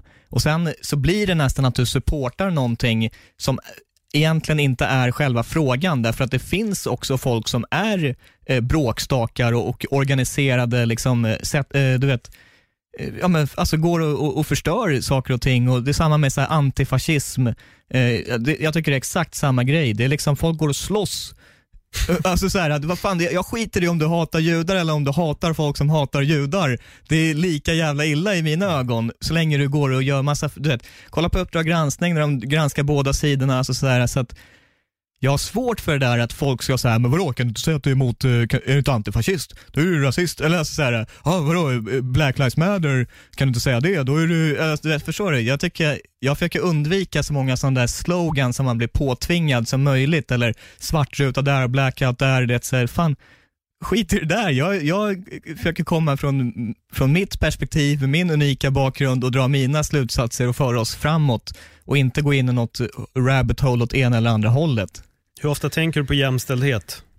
Uh, jämställdhet. Eh, jag var ju väldigt så här. Nej, men, men nu bara, frågan är bara Ja. ordet i sig. Hur ofta tänker du på jämställdhet? Det finns en poäng till varför jag ställer Ah, den okej. exakt nu. Alltså nu kan jag inte tänka på uh, senast som jag tänkte på jämställdhet uh, sådär. Jag vet inte, jag har ingen bra svar på det. Nej, bra. Det var inte bra spelning. Du hade, Ja. Vad du än hade svarat hade varit Okej. bra. Jag gjorde det mycket mer förr. precis allting som du tar upp just nu, så är det på något sätt väldigt ironiskt att vi idag snackar så otroligt mycket om jämställdhet. Men vi kan aldrig mötas någonstans. Nej men precis. Vi måste tillhöra som du säger. Du måste antingen tillhöra här och gör du inte det då tillhör du inte det här och gör du det och då. Om hela tiden det är våra argument att man måste tillhöra en viss del. För jag är exakt som dig. Mm. Jag gillar också, jag, jag, jag har jobbat de senaste åren med att hyvla bort alla jävla identiteter. MMA, Paul, komiker, Paul, Peter, Paul. Jag är Paul. Mm. Jag vill inte att någon ska förklara för mig vem jag är. Personen får gärna göra det och jag kommer ju såklart inte ta åt mig. Jag skit fullständigt i det. Men vid ett tillfälle försökte en person förklara för mig att jag var en vit man med förmåner. Och då kände jag så, okej bro, du har ingen fucking aning Nej. om min historia. Nej. Du vet inte min kamp, du Nej. vet inte mina skitbetyg i min skola, du vet inte att jag fick slita i fan det tog mig till jag var 30 f- någonting år innan jag landade på den platsen jag var. Ja. Jag har så många gånger strävat mot ett mål och inte nått hela vägen fram. Ja. Säg aldrig att jag har haft förmåner, för då hade jag ägt mitt liv från att jag var 21. Ja. Och det har inte jag gjort. Det har tagit mig jättelång tid, men folk vill gärna sätta en i fack och det är det jag menar med ironin här, att vi ska prata om jämställdhet och det ska vara en exakt balans. Och det, ska så här, det kommer inte gå. Nej. Det kommer inte funka. För att så fort vi tycker något så ska man slussas in åt ett Ja. håll och det bedrivs väldigt mycket även. Jag, folk får driva jämställdhetsfrågan hur mycket de vill, men försök göra det ur någon form av realistiskt perspektiv också. För att jag märker ibland när folk driver den här jämställdhetsfrågan är att sen sätter de sig ändå på en kant med någon form av fördel och ska ändå håna andra. Precis. Vi kommer aldrig uppnå jämställdhet om du driver den frågan och sen ska håna en person som inte Nej, och sen är det, det, liksom, det motverkar all typ av Ja. nyanser som jag här säger hur många gånger som helst. Att det är det som jag verkligen, nyans, alltså nyans ser jag som jätteviktigt. Var du än, det, det lärde jag mig i skolan för att få A i ämnen. Men det ordet har följt efter mig sedan dess därför att det är fan med viktigt att man är nyanserad och ser så många nyanser av allting som möjligt. Istället för att blockera det och nej det spelar ingen roll, det är ändå så här. Eller liksom så här det, det, blir så, det går helt emot allt som jag står för. Eh, och där är samma, jag håller med dig exakt, liksom, man blir jag blir placerad i någon så här vit mansfack. Vadå? Vad fan? Jag är, det, jag är långt, du är fan mer svenne än vad jag är. Typ. Alltså, så här, det spelar ingen roll vilken hudfärg du har. Vet du, liksom, det finns, jag har aldrig haft en sån här, jag har aldrig haft någon typ av Tänk så här, om du kommer från ett annat land, alltså, du, och, då måste man ändå lägga en sån här caveat. Det här handlar inte om att eh, förminska andras upplevelser eller whatever. Ja, du vet, så här. Men typ, om du kommer från en annan kultur in i Sverige, visst det är säkert jättesvårt på olika sätt, men du har i alla fall dina egna. också som du kan relatera med. Jag har aldrig haft någon, förutom min familj, som har varit som mig, någonsin. Så jag har alltid känt mig helt ensam, jag har inte haft något fack att gå till och jag har inte, efter ett tag har jag accepterat det och inte velat hamna i något fack. Men det är, det är en egen resa som inte går, det går inte att förminska att du är vit och du har de här fördelarna. Nej, jag är inte alls det. Jag, fatta om, om alltså så här kan du tänka dig om man är eh, 12-årig grabb, går runt och är vegan med dreadlocks i skolan och sen ska du ha några privilegier på det eller? Det är, du är jättekonstig i folks ögon. Alltså, du förstår vad jag menar? Så att det är så här, Nej, det, det, det, är så mycket kom, mer komplicerat än så och jag, jag hatar identitetspolitik och sätta etiketter på folk, allt det där. Liksom. Nej, och, och jag är lite samma linje som dig. Jag vet att folk har haft en sjukt stor kamp. Det finns de som har haft en extra stor kamp bara på grund av hudfärg eller var de har kommit ifrån, ditt och datt. Det finns mm. de som har sagt samma hudfärg som har haft det hur räkmacka som helst. Precis. Det finns det också. Men det blir otroligt farligt när människor som inte känner varandra ska förklara att du har fördel på grund av. Ja. Du har ingen aning. Du har ingen aning. Nej. Du vet inte. Det finns folk som har fördel. Ja, mm. jag vet att det är så. Jag tillhör inte den. Och det är där det blir så lustigt. Jag såg vad var de här så fort någon kommer med det här argumentet så betyder det då att de har ingen koll på den här typen av ja. svar. Och då var det lite, något var så här, jag ser inte färg och det var, sån här, det var ett skitdåligt svar. Då, då. Men samtidigt så är det väl någonstans kan jag tänka, fast det är väl det vi måste börja göra, sluta se hudfärgen. Mm. Vi kanske behöver mötas som människor, vi behöver någonstans mötas som individ. Jag tog det här, det var någon som la bara, ah, massa floskler bara. Ja. Jag hade lagt någon sån där grej. Jag var så här, nu satt inte jag och förklarade om färg, men jag sa att vi måste se förbi ja. vår hudfärg och, och, mötas som människor. För att jag, tyck, jag tycker att vi alla är lika värda. Jag tycker mm. att vi alla ska kunna ja. mötas. 100%. Men det handlar nog om resan jag har gjort. Jag tror att de som inte gör den så kallade inre resan, då är det så jävla lätt att sitta och förklara hur alla andra är. Och eh, det är jävligt farligt bara. Ja. När folk börjar, börjar med den och ska förklara, du är så här för jag har sett en bild på dig, eller jag hörde dig en gång yttra dig i en podd om det här och du tänker bara, okej, okay, det är din uppfattning, yes. Om du sover bättre om natten, fortsätt tänk så. Mm. Och det där med inre resa, det är väldigt, det är väldigt intressant eh, och, och, det är någonting som eh, det går in i vad vi pratade om tidigare. Mm. Fler folk behöver titta inåt liksom och, och, jag kan bara titta på den resan jag har gjort på senast, det här året inte som likt någonting annat eh, eh, tidigare i mitt liv liksom, utan eh, faktiskt hur jag öppnade 2020, det var, på, var att åka på ett mindfulness och meditationscamp eller utbildning eller vad man ska säga med en kille som heter Kjell Haglund. Ja, såg Kjell Haglund. Ja, det? Eh, själens krigare kallar han sig. Så här. Och, du vet, jag och min morsa kollade på det där först och bara, vi cringeade så hårt liksom. Fan, vad är det här för lirare liksom. Så eh, och sen åkte hon iväg på, då hon skulle utbilda sig till att vara, bli andlig coach eh, först. Så hon var väldigt skeptisk till det, hon ville bara ha det på papper, bara för hon, det var liksom, hon hade någon idé om att det var, skulle vara bra. Så här. Sen kom hon tillbaka och bara, alltså, du måste dra på det här, det här det, du kommer älska det. Du vet. Så jag drog dit, eh, och då var det då meditation och mindfulness och sånt där.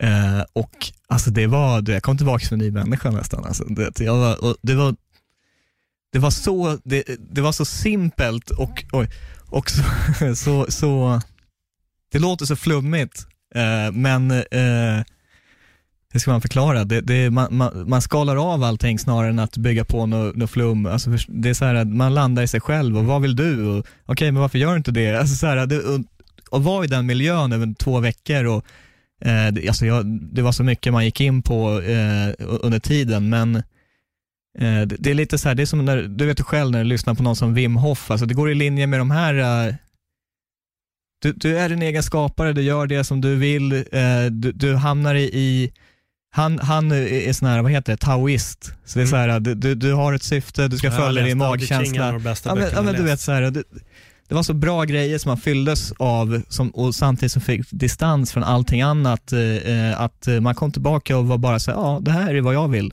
Eh, och eh, varför inte si, okej okay, det, det är på grund av den här anledningen, då får jag hitta en lösning på det. Alltså väldigt så, titta på det som är rakt framför dig. Titta på varje ögonblick, varje sekund. Hur, vad kan du göra för val här? Det handlar om aktiva val. Aktiva val var det hela tiden. Liksom.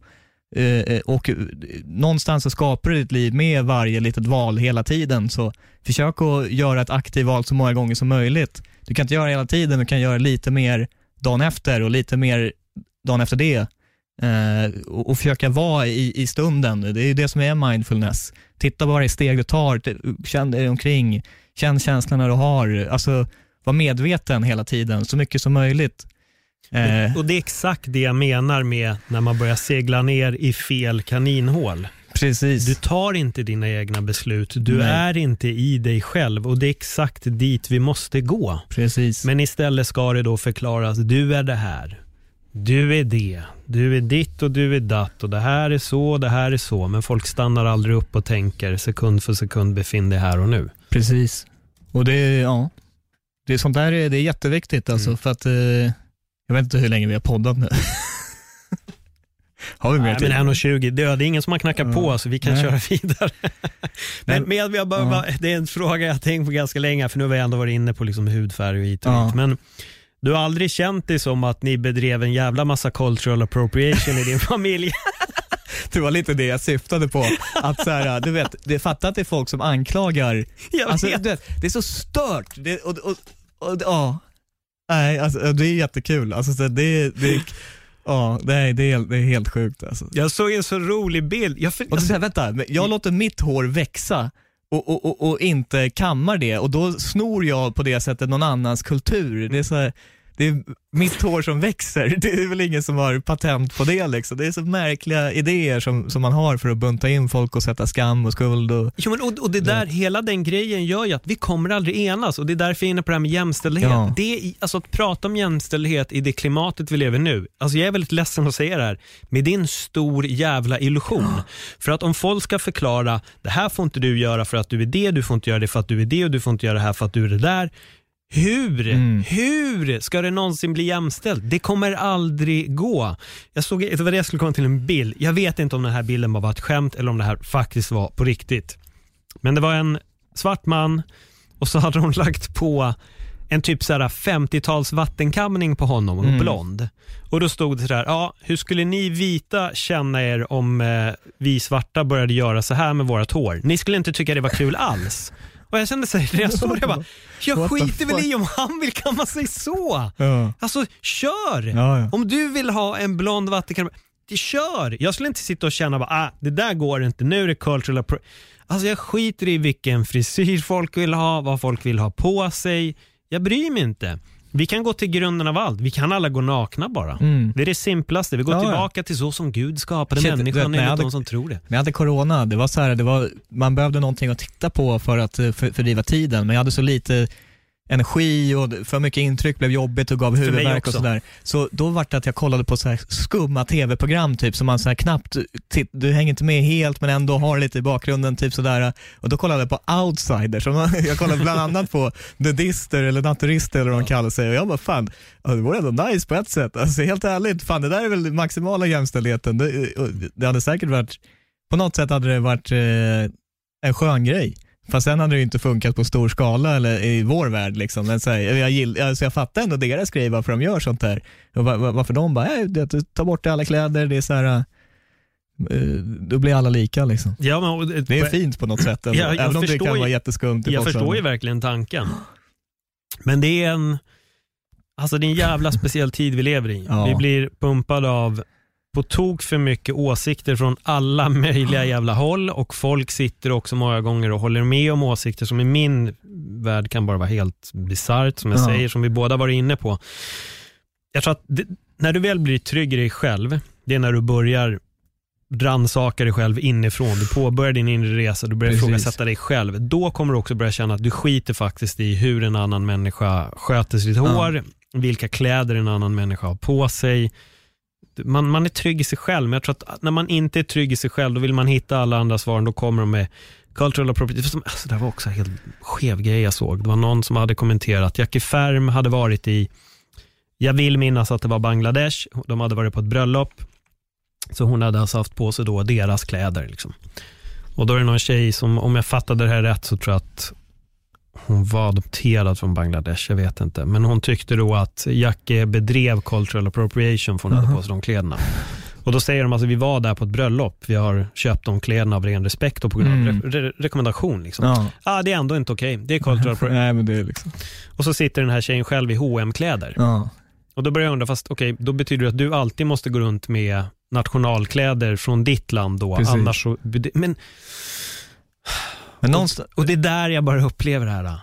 Vad är det för diskussioner som pågår? Vad har vi hamnat i för diskussioner idag? Men nå- någonstans är det ju så här att många är väldigt vilsna liksom och, och, och, och alla har ju varit vilsna även om man Ja, känner att absolut. man inte är det längre än sådär lika mycket. Eller, eller fan jag känner alltid att jag är vilsen till viss del. Men alltså någonstans här, det, det, det är det jag skulle vilja knyta ihop säcken lite med för det känns som att allt det här går ihop. Att liksom, så här, min resa bara är snabbt ett rödskal liksom att eh, ja, det här året, eh, egentligen slutet på förra, men så här, då känner jag att jag har börjat må bra. Liksom. Och, och vi har inte gått in på det så mycket, men jag har haft eh, alltså, en period, ungefär hela tiden som jag har jobbat på MMA-nytt egentligen. När jag kom in där, så, så här, jag mådde skit, så, här, så mycket psykisk ohälsa, deprimerad, ångest, social fobi, alltså rubbet.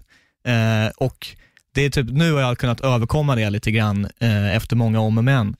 Eh, och det som jag har lärt mig nu det här året, eh, som jag tycker är jätteviktigt att aldrig glömma, eh, när det är skummare tider än någonsin och man kommer in och, och, och eh, du känner att du dras åt olika håll och allt det här, det är att så länge, du får aldrig någonsin släppa din egen kontroll över dina känslor, någonsin. Du kan låta dina känslor rinna förbi eh, och, och känna dem och släppa dem, men du får aldrig någonsin låta dem kontrollera dig och det är det är så här, du vet, i kritiska lägen som det är som viktigast. När, när saker händer i världen, det bubblar och folk skäller. Eller, så här, du måste landa i dig själv och ha kontroll över vad lägger du din energi på? Vart, vart hamnar den? liksom? Eh, och, och du, är en hetsig, du är en bråkig situation, då måste du kunna vara lugn och eh, ha kontrollen över situationen istället för att, annars kan vad som helst hända.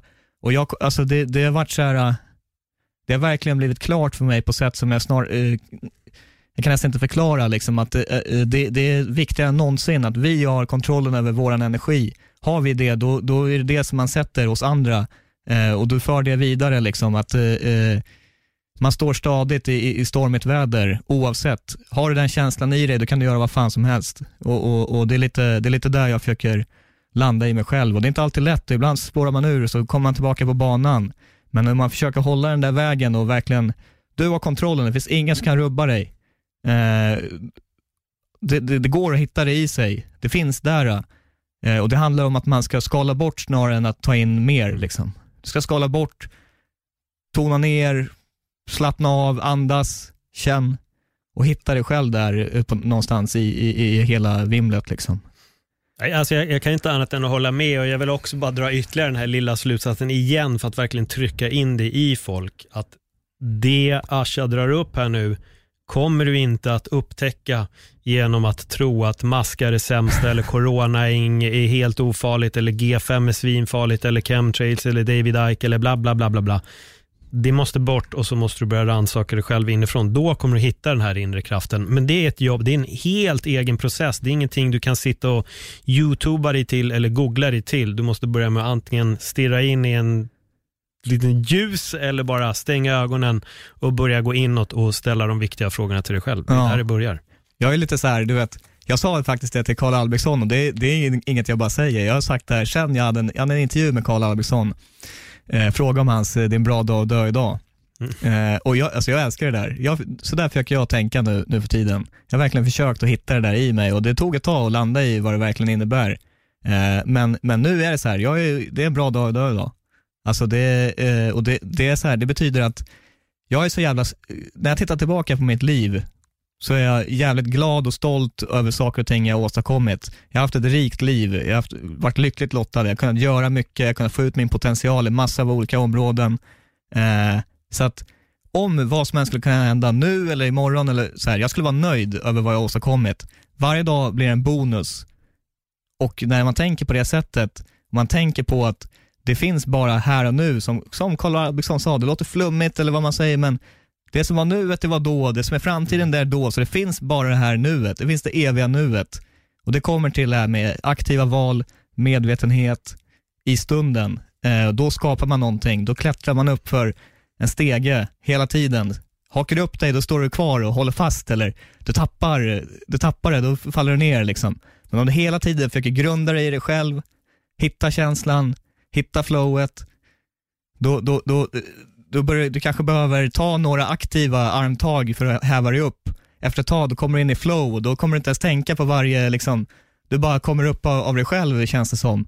Så att eh, det gäller att få, få de här eh, bilderna i sig och, och, och se hur allting går ihop. Eh, eh, och det finns bara framåt. Det finns bara framåt.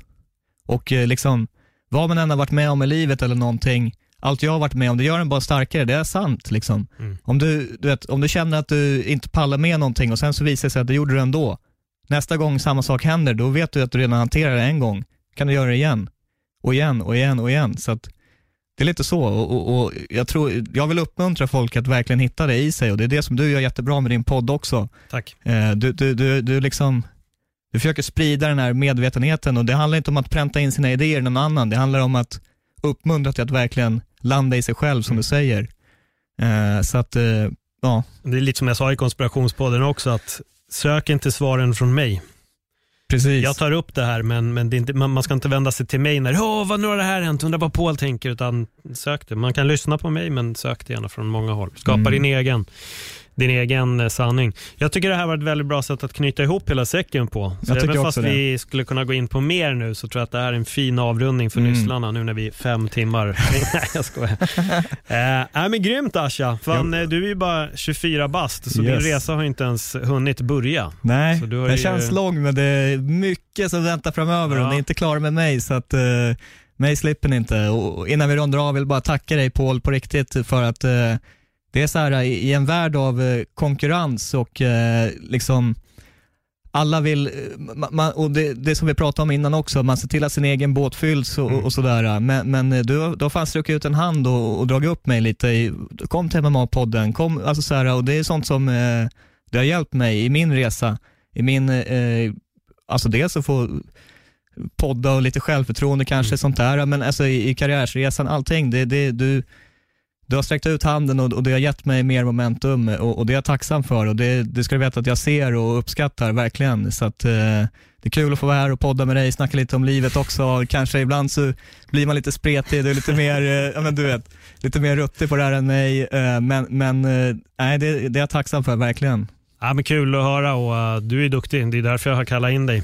Så, eh, så är det ju. Tack så mycket. Annars hade jag inte gjort det. Nej men eh, kul. Tack att du, att du upplever det så. Jag såg nu att du fick en jävla massa följare där. Ja, ja, ja, ja. nu jävlar, de bara väller in varje dag så att uh, keep them coming.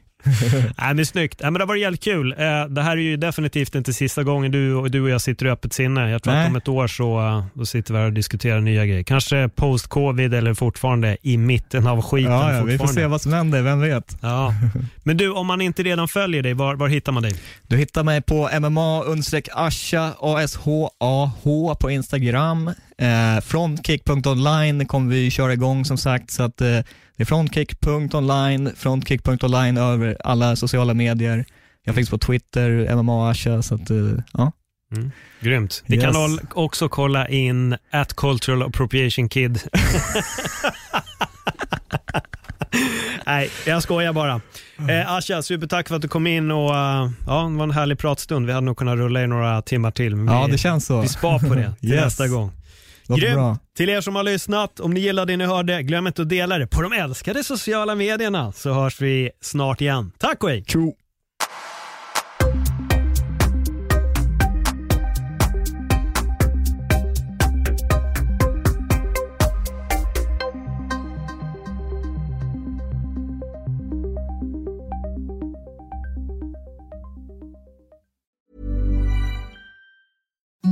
Imagine the softest sheets you've ever felt. Now imagine them getting even softer over time. That's what you'll feel with Bowl and Branch's organic cotton sheets. In a recent customer survey, 96% replied that Bowl and Branch sheets get softer with every wash. Start getting your best night's sleep in these sheets that get softer and softer for years to come. Try their sheets with a 30-night guarantee. Plus, get 15% off your first order at bowlandbranch.com. Code BUTTERY. Exclusions apply. See site for details.